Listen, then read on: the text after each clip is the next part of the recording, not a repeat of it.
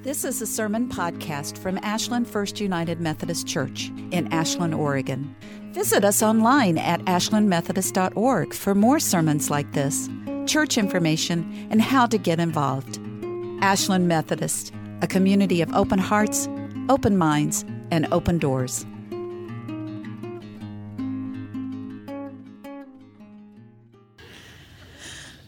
So, weird bookends, right? We're bookending our sort of big Christmas of grace with the reading of Matthew's genealogy and the reading of Luke's. And Luke's genealogy is different than Matthew's genealogy. How does, how does, how does that work? Right? And we have a different claim going on entirely. So, this is kind of an interesting thing. This was pointed out to me in seminary, by the way. I spent all my Christian years assuming all the genealogies were right. Genealogy was a really, really important way at this time to, uh, to show your honor standing in a society. Who you were related to matters with the Judeans, with the Israelites, with the people who worshiped in Judea, in Jerusalem and in Galilee, there was a sense of collective identity that they were Israelites together, children of God together, that there was something important about that. But when the great wars came after Jesus was crucified, they fled in different directions. A lot of it depended on who their families were, who, who they had in what's called the diaspora, the greater area where the Judeans fled because of war as refugees. And we're seeing this now, right, in all sorts of places around the world. Matthew's group went to Syria, they went east to Egypt. And that's where they reconsolidated and fought some more wars.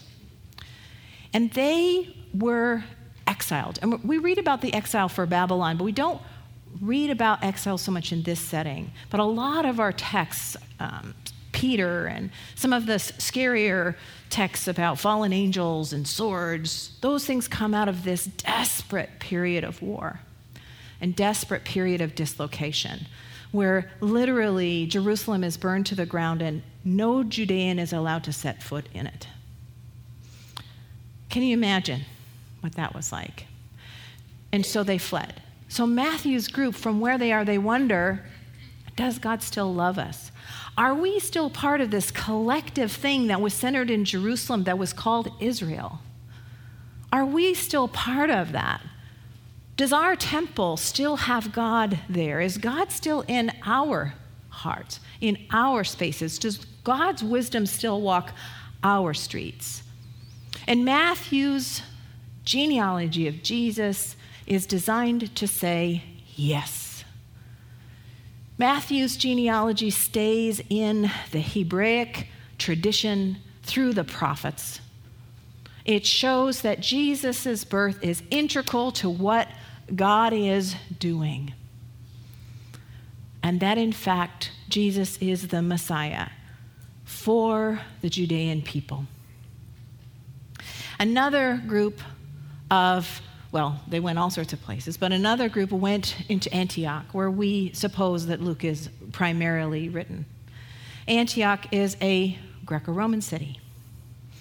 These folks have Greco Roman relatives. That's where they're staying. That's who they fled to. Or they went into the cities, but frankly, if they went alone into the cities, they most likely died. Because there, there weren't grocery stores. It, it, I mean, it just didn't work like that. So Luke is talking to a Greco Roman population, people who understand Greco Roman and classical theologies, people who believe that God is the great, unmovable, the, un, the unmoved mover, this great sphere of light. Different understanding, different cosmology, but basically the same thing. Is Jesus the anointed one? Does God love us? Has the Messiah been born? And what does it mean? Luke takes this genealogy to the next level. He is not concerned with showing how Jesus fits into the timelines and births of the, um, of the prophets. It's not a concern at all for him. Well, that's actually probably not true. Probably some concern. I mean, I don't know. I'm not Luke, right? But that's not what's reflected in the text. What's reflected in the text is a line of people, frankly, most of which I've never heard of. And it goes all the way back to make the most audacious honor claim you could make son of Seth, son of Adam, son of God. Now, Caesar claims divine right to rule. What is Luke saying?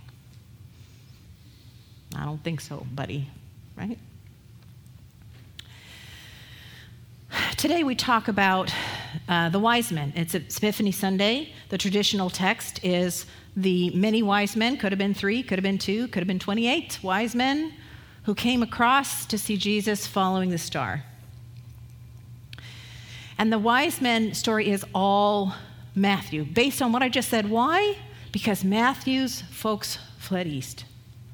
The Zoroastrians were a huge wisdom tradition there. So there's a faith and there's wisdom traditions. And wisdom's traditions are like building a bridge in order to better understand God and faith, and those can have interlocking parts. So think about wise sayings in any language. That language is a vehicle through which that spirit can move through those sayings. Well, wisdom traditions are the same thing. That's why Native American wisdom traditions can be powerful in a Christian context. That's why Hebrew wisdom traditions can be powerful in a Christian con- context. That's why American black wisdom t- traditions can be powerful in a Christian context because we create wisdom through faith to help us learn about God. Fundamentalism is, in its own way, a wisdom tradition. So the Zoroastrians, this wisdom tradition out of the East, is part of Matthew's contribution to the birth story of Jesus, again to show has God forsaken us? And the answer is no.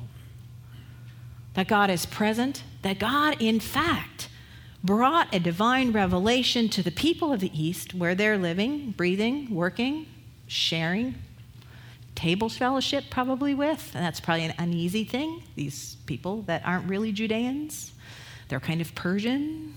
Do we like them? We don't know. They see a star and they follow it. So, following our grace theme, we think about these wise men and we think that these are people who have long ago said yes to God. Remember, we talked about the very first kind of grace that Wesley offers, and it's prevenient grace that grace that goes before you, the grace that surrounds you, the grace that is standing there with the invitation, knowing the very moment you're going to turn and take it up. That you're going to stop fighting and recognize that God is here, and God loves you, and God is reaching for you and drawing you in. These wise guys these wise ladies, these wise men, this horde of wisdom on, the, on foot. They see the star, and they are in not just the second process, which is justification, where they are in right relationship with God, but they are moved into sanctification, where they have made transformations of holiness in their own lives, and they are tuned into God and they see the sign and they know something is going on. This is why prayer practice is so important. Your pastor interjects into the middle of the sermon because prayer practice helps us learn this divine language so we recognize the star when we see it. They go to Herod. Now, if Herod ever said yes to God, if Herod ever accepted the invitation of God's love. He started, stopped saying yes a long time ago. By the time the wise men, women, all the camels get there, Herod has already turned aside from God.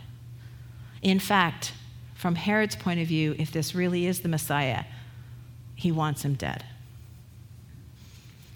That big, white, hot spotlight he wants that to shine on him.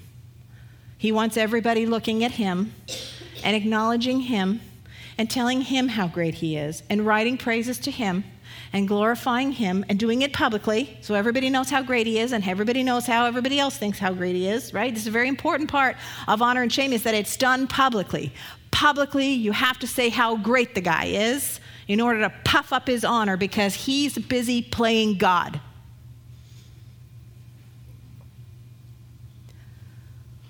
Herod doesn't want a rival.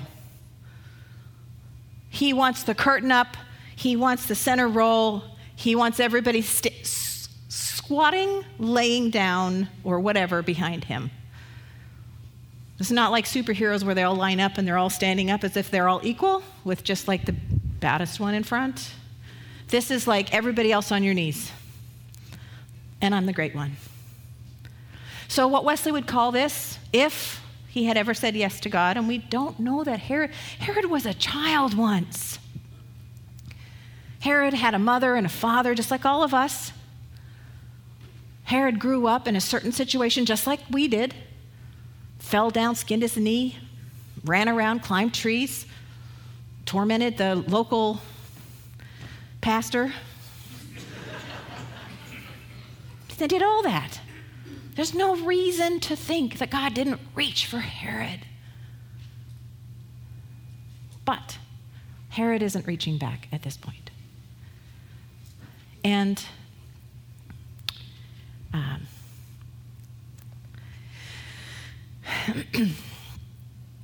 what John Wesley would call this backsliding. When you say yes to God and you begin the courageous effort of practicing faith, and then you stop and you stop paying attention and you stop caring and you start doing things that are hurtful. That's called backsliding. John Wesley was really a little soft on backsliders, but Charles Wesley was not. Better not be backsliding in Charles Wesley's class meetings, I'll tell you that right now. Luckily, they'd go over to John later and be like, We got kicked out of class meeting, but we promise we're going to be really good from now on. Ah, a different time. Okay, so Herod, to our I say our because even though it's long ago, this is our history. This is our now, just as now is our now. We human beings navigated this territory. We breathe the results of what happened. We live our lives in part in consequence of what happened. And Herod orders the killing of every infant in Bethlehem after under the age of 2. At first he tries to just get the one but when the wise men won't turn that information over, they go home in a different way. They don't even go back to Herod's palace. God wasn't there. King Herod orders the, one of the biblical atrocities.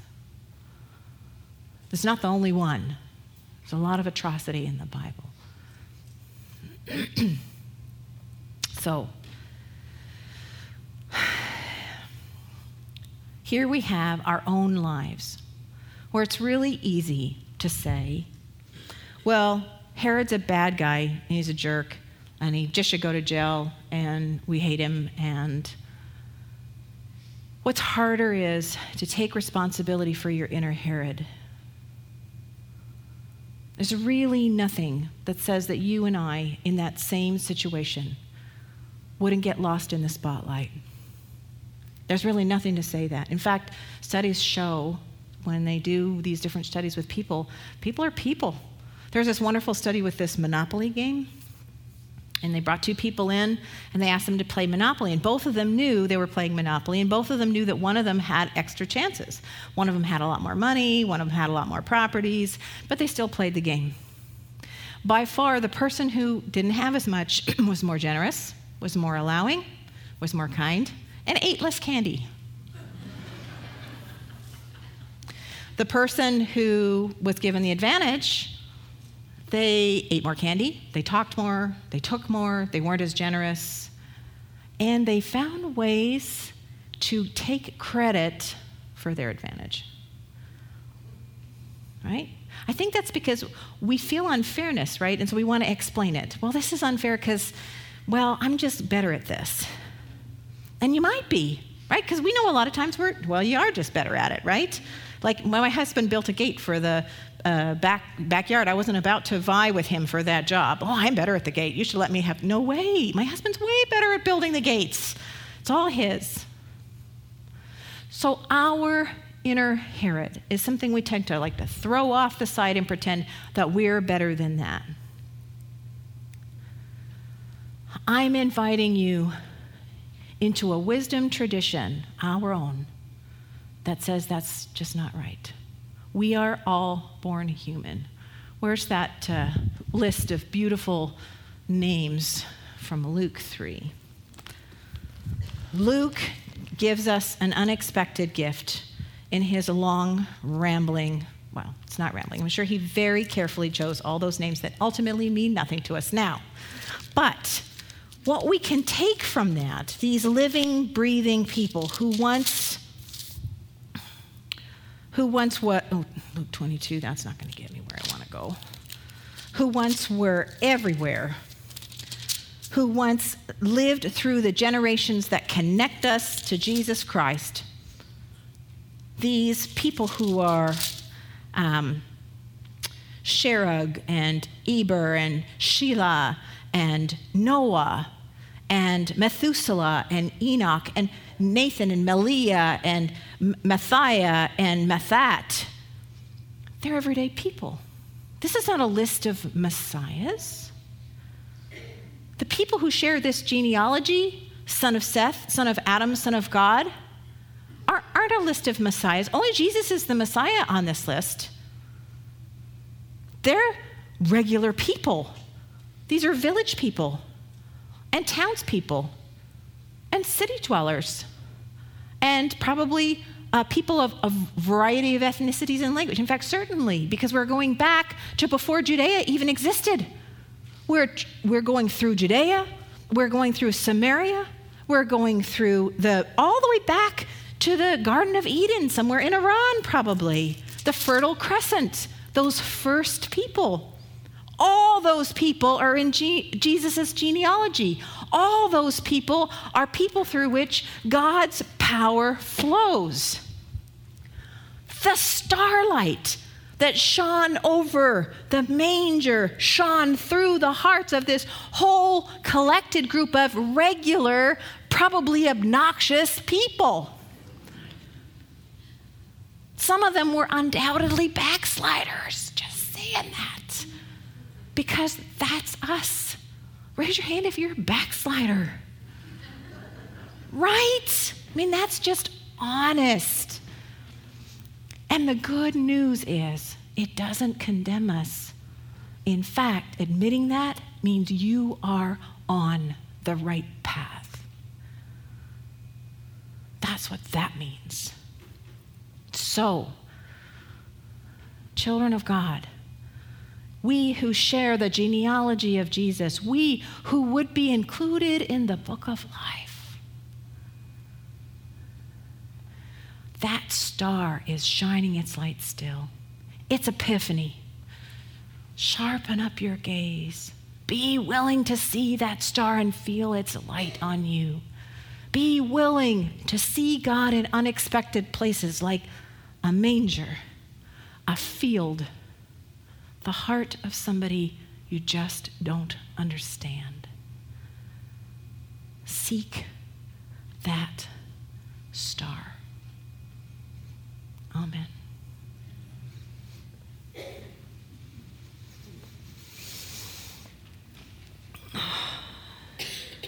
Let us just take a moment uh, to reflect and then we have a hymn.